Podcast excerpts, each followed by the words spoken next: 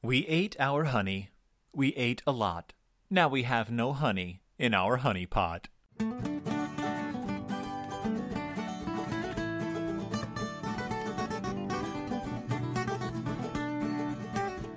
Hello and welcome back to Deep in Bear Country, a Berenstain Bearcast. I am your host and guide through Bear Country, Phil Gonzalez, and boy oh boy, are we excited because this is the very, very first Berenstain Bear book. I'm super excited. It is called The Big Honey Hunt. And what is special about The Big Honey Hunt besides the fact that it is the first Berenstain Bear book? What is special about The Big Honey Hunt is that it is not a Berenstain Bear book at all. I mean, it is. It really is. It's got the characters, it's got the setting, it's got everything we love about the Berenstain Bears, but it is not actually called the Berenstain Bears. It's just called The Big Honey Hunt. And it wasn't written by Stan and Jan Berenstain. Oh no, it was written by Stanley and Janice Berenstain.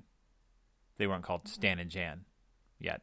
So, what's the history of this book? How did it come to be? Why did it come to be? Where did it come to be? It started out, strangely enough, as a book about a spanking. It was called Freddie Bear's Spanking. Stan and Jan wrote this book. They wanted to write a kids' book, and they thought, hey, you know what kids love to read about? Getting hit by their parents. So they wrote a book about a little bear called Freddie who was trying to convince his papa bear not to give him a spanking. And he came up with many, many, many different things the papa bear could do to him, except give him a spanking. It was kind of a bargain book. And the joke was that he went back and they went back and forth over it time and time again until finally in the end Freddie Bear decided that it was probably just a lot easier to get a spanking. And they took this book to Dr. Seuss on their first meeting and was like, "Hey, we have a book. It's called Freddie Bear Spanking and we think it's going to be a good thing to introduce to children, a book about getting hit by your parents." And so Dr. Seuss took a look at it and he said, "You know what? You guys have a good voice.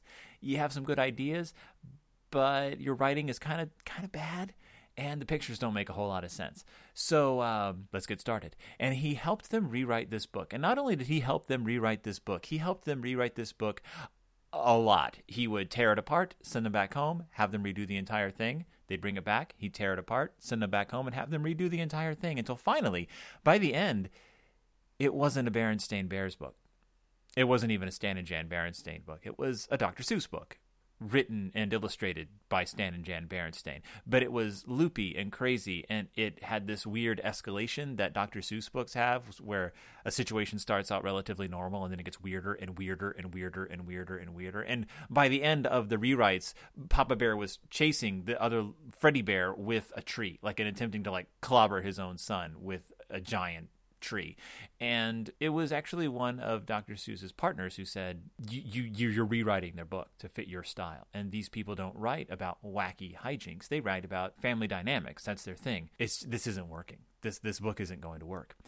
But there was one part of the book where the Papa Bear figure sends Freddy Bear out to a honey tree and says, You know, small bear, you go out and you go to the honey tree. Like that's part of the things he has to do instead of getting a. Like, I'll send you to the honey tree. And small bears presumably like, no, I don't want to go to the honey tree. And they said, you know what? The one thing that hasn't been changed in every single rewrite is the fact that there's this honey tree. Stick with that. Go back to that and write the book from the perspective of going to the honey tree. And so they did. They rewrote the entire book and called it The Big Honey Hunt. And it worked. It was an instant success. It was it was huge. Uh, it, it, it put the Berenstains on the children's book map. But what is the Big Honey Hunt? Where does it fit in to the world of the Berenstain Bears? Is it a Berenstain Bear book? Does it take place in Bear Country? Well, that's what we're here for. We're going to take a look at it. We're going to take a look at the Big Honey Hunt and see if we can make it work as part of the Berenstain Bear Country. So the book starts off with the bears running out of honey. That was what you heard at the beginning of the show. Mama Bear turns the pot upside down. And for the record, Mama Bear isn't actually a character in this. She's in the very beginning and she kind of gets the plot moving, but that's it. And you're going to notice in the next few books that Mama Bear is a presence, but she is not a character. This these books are about the father bear and the small bear, and that's it. As far as the look goes, the bears you can tell they're supposed to be the Berenstain Bears. They're drawn like the Berenstain Bears. Pop is wearing a very, very red plaid shirt, uh, but Small Bear has the clothes of Small Bear, and Mama Bear has that blue polka dot dress and that weird nighty cap thing that she wears. These are, for all intents and purposes, the Berenstain Bears, but they are strangely fuzzy uh, in this multicolored fur that sticks up off their heads. They have these long snouts uh, with with big bulbous black noses on the end. Nothing at all like the sort of cute dog like faces that came later on. Uh, they have long claws and very hairy hands. They're anthropomorphic bears, but they are far more bear than person at this point. And Stan and Jan Berenstain say in interviews that they don't care for the art quality of this at all. They were attempting to draw kind of in Dr. Seuss style, this very loose, loopy, swirly style of art, and it and it shows. If you look at their work they were doing in magazines and the work in this, this looks like a mess at times. You, you can't even tell like where the bears begin and the background begins. Like it just all blends together in places, but it's still very dynamic and it's an enjoyable to look at book. So they run out of honey, and Mama Bear says, "Hey, you need to go get some honey." Go to the honey store. Now this is the bear dining room kitchen. It's it's very plain. You don't see a whole lot of detail, but there's their circular table. Three chairs, three mugs. Apparently, they were just going to drink some mugs of honey for breakfast. And There's a honey store within walking distance of the stairs. Like you go down the stairs, and there's a honey store about two yards away from the front door with an angry guy sitting in the window. It's just uh, like a lemonade stand, and it says honey store. And of course, Papa Bear says, You know what? We don't need to go to the store. That's not what bears do. We're going to go on a honey hunt. And so the premise of the story is that Papa Bear follows a bee, and the bee flies into various trees. Papa Bear says, Hey, here it is. Here's, here's, the, here's the honey tree. They go up to the honey tree, and of course, it's not the right tree. There's some sort of animal inside that will attack Papa Bear. Small Bear remains optimistic, follows Papa wherever he goes. In the end, the joke is that Papa ends up just buying honey from the store Mama gives them a look. Everyone's happy. So we have Mama Bear, Papa Bear, and Small Bear. Those are our characters. Uh, this isn't Brother Bear. He's not a brother yet. He's just small. They live in the treehouse. It is incredibly skinny. It's about the size of two bears standing back to back from the outside. But you already have the front door, you have side windows, you have the staircase in front. It's winding. In this version, the staircase winds around and but there's the and then there's the two lights on either side of the door. And to me, that kind of makes the Berenstain Bears house. The lights are candles. Uh, and as we get further into the series and you start getting flashbacks to their old house, you'll see that the candles is kind of an important little motif. There's basement windows. There's windows inexplicably on branches and up in the leaves, which is a thing that never gets explained. It sort of implies that there is more to this house than you will ever see from the outside.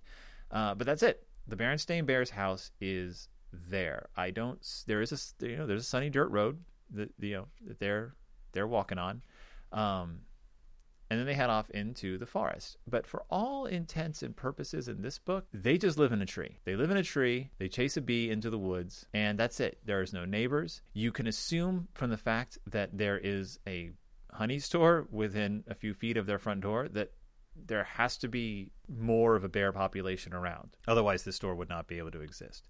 And the bear looks pretty ticked off they didn't get any honey from him. So we have the bears, we have their house, we have some basic geography of bear country, which is a couple of hills, a trail through the woods, and that's about it. There's a couple of old rotting trees in the woods, uh, one inhabited by a porcupine, one inhabited by a family of skunks. And Papa and Small Bear get in a boat and they go down a river that's bordered on one side by sheer cliffs and on the other side by rocks and grass and they go down this swirling rapid chasing this bee and end at the bee's honey tree. It's amazing. And it's this I don't even know what kind of tree this is supposed to be. It's rather Seussian. It starts off very small at the bottom and and expands as it goes up. It's kind of shaped like a like a like a like a heart shaped vase.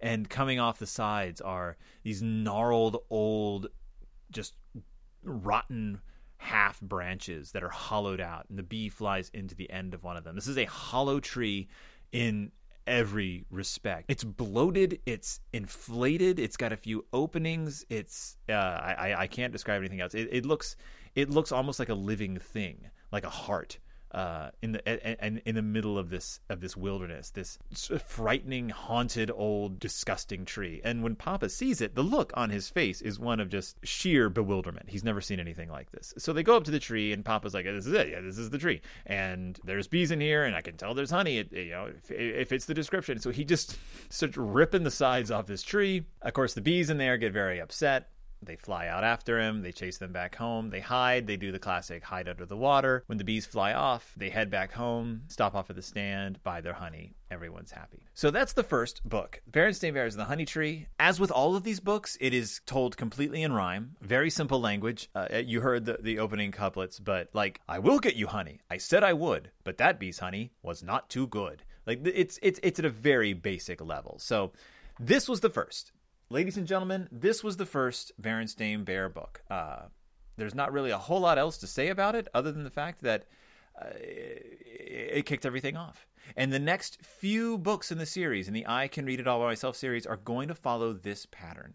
Uh, they're going to be about the relationship between Papa and Small Bear. They're going to be Papa attempting to teach Small Bear a lesson. They're going to be Papa failing at that lesson, but Small Bear learning anyway by doing by learning to not do what Papa does. This is Papa solely as a slapstick character. He's not an authority figure. He's not stern. He's not really a parent. He's just a bumbling oaf uh, who means well. He's nice. He just he he he thinks he can do more than he is capable of doing. And, and and Small Bear reveres Papa Bear. Every every he never gets sarcastic. Everything that Papa Bear does, Small Bear accepts uh, with total credulity. Uh, as far as recurring gags go, it's that's what this book is. It is one recurring gag. It is setup, Papa declaring he knows what's going on, Papa not knowing what's going on, Papa getting injured. And the geography of bear country, so far we have the house, we have a honey stand that we will never see again. We have the sunny dirt road leading to the woods. We have a few sloping hills. We have a raging rapids. We have sheer cliffs. And then at the end of the rapids, we have this honey tree. The bears didn't have to get back on the boat to get back home, but they did hide underwater. The treehouse, very narrow, but it's there. We only see the kitchen which seems to lead out to the front door later on. No, they, that that stays the same. The kitchen, the kitchen will always be at the front of the house, at least for the beginning of the series, and the TV room is going to be off to the side. We don't see a TV room yet. Uh, there's no neighbors yet. There's no other characters except the bee. Um, other species, we see a porcupine, we see skunks. These, of course, are all just non-anthropomorphized animals at this point. The only anthropomorphic animals so far are the bear family and can't really cover the evolution of the art because this is the art. Banana noses, long claws, hairy heads, strange hair. Again, they all look like they have sort of buzz cuts. Really big, expressive faces. Uh, these aren't the sort of templated characters you'll see in the much later books that all some of them which look like they came right out of a you know just a, a press. They're so predictable what they're going to look like. This is still wild and woolly Stan and Jan Berenstain. Uh, the book was, a, like I said, a, a su- success. Dr. Seuss said, "Don't do any more bear books. Whatever you do, don't get mired in bear books." They wrote a completely different book they were really excited about it. This book took off. After they had worked on their non bear book for a long time, Dr. Seuss said, You know what? I think we should do some more bear books. And so they did. So the next time we come back, we are going to be covering the second book in the Berenstain Bears, The Berenstain Bears, The Bike Lesson, in which they are actually called the Berenstain Bears. Not within the body of the book. Remember, they'll never be called the Berenstain Bears within the bodies of the book. That is only on the cover. But they will be finally known as the Berenstain Bears by not Stanley and Janice, but by Stan and Jan Berenstain. I can't wait to talk about it with you. I will see you in the next episode. Again, I am Phil Gonzalez, your host and guide through Bear Country. Join me again for Deep in Bear Country, a Berenstain Bearcast.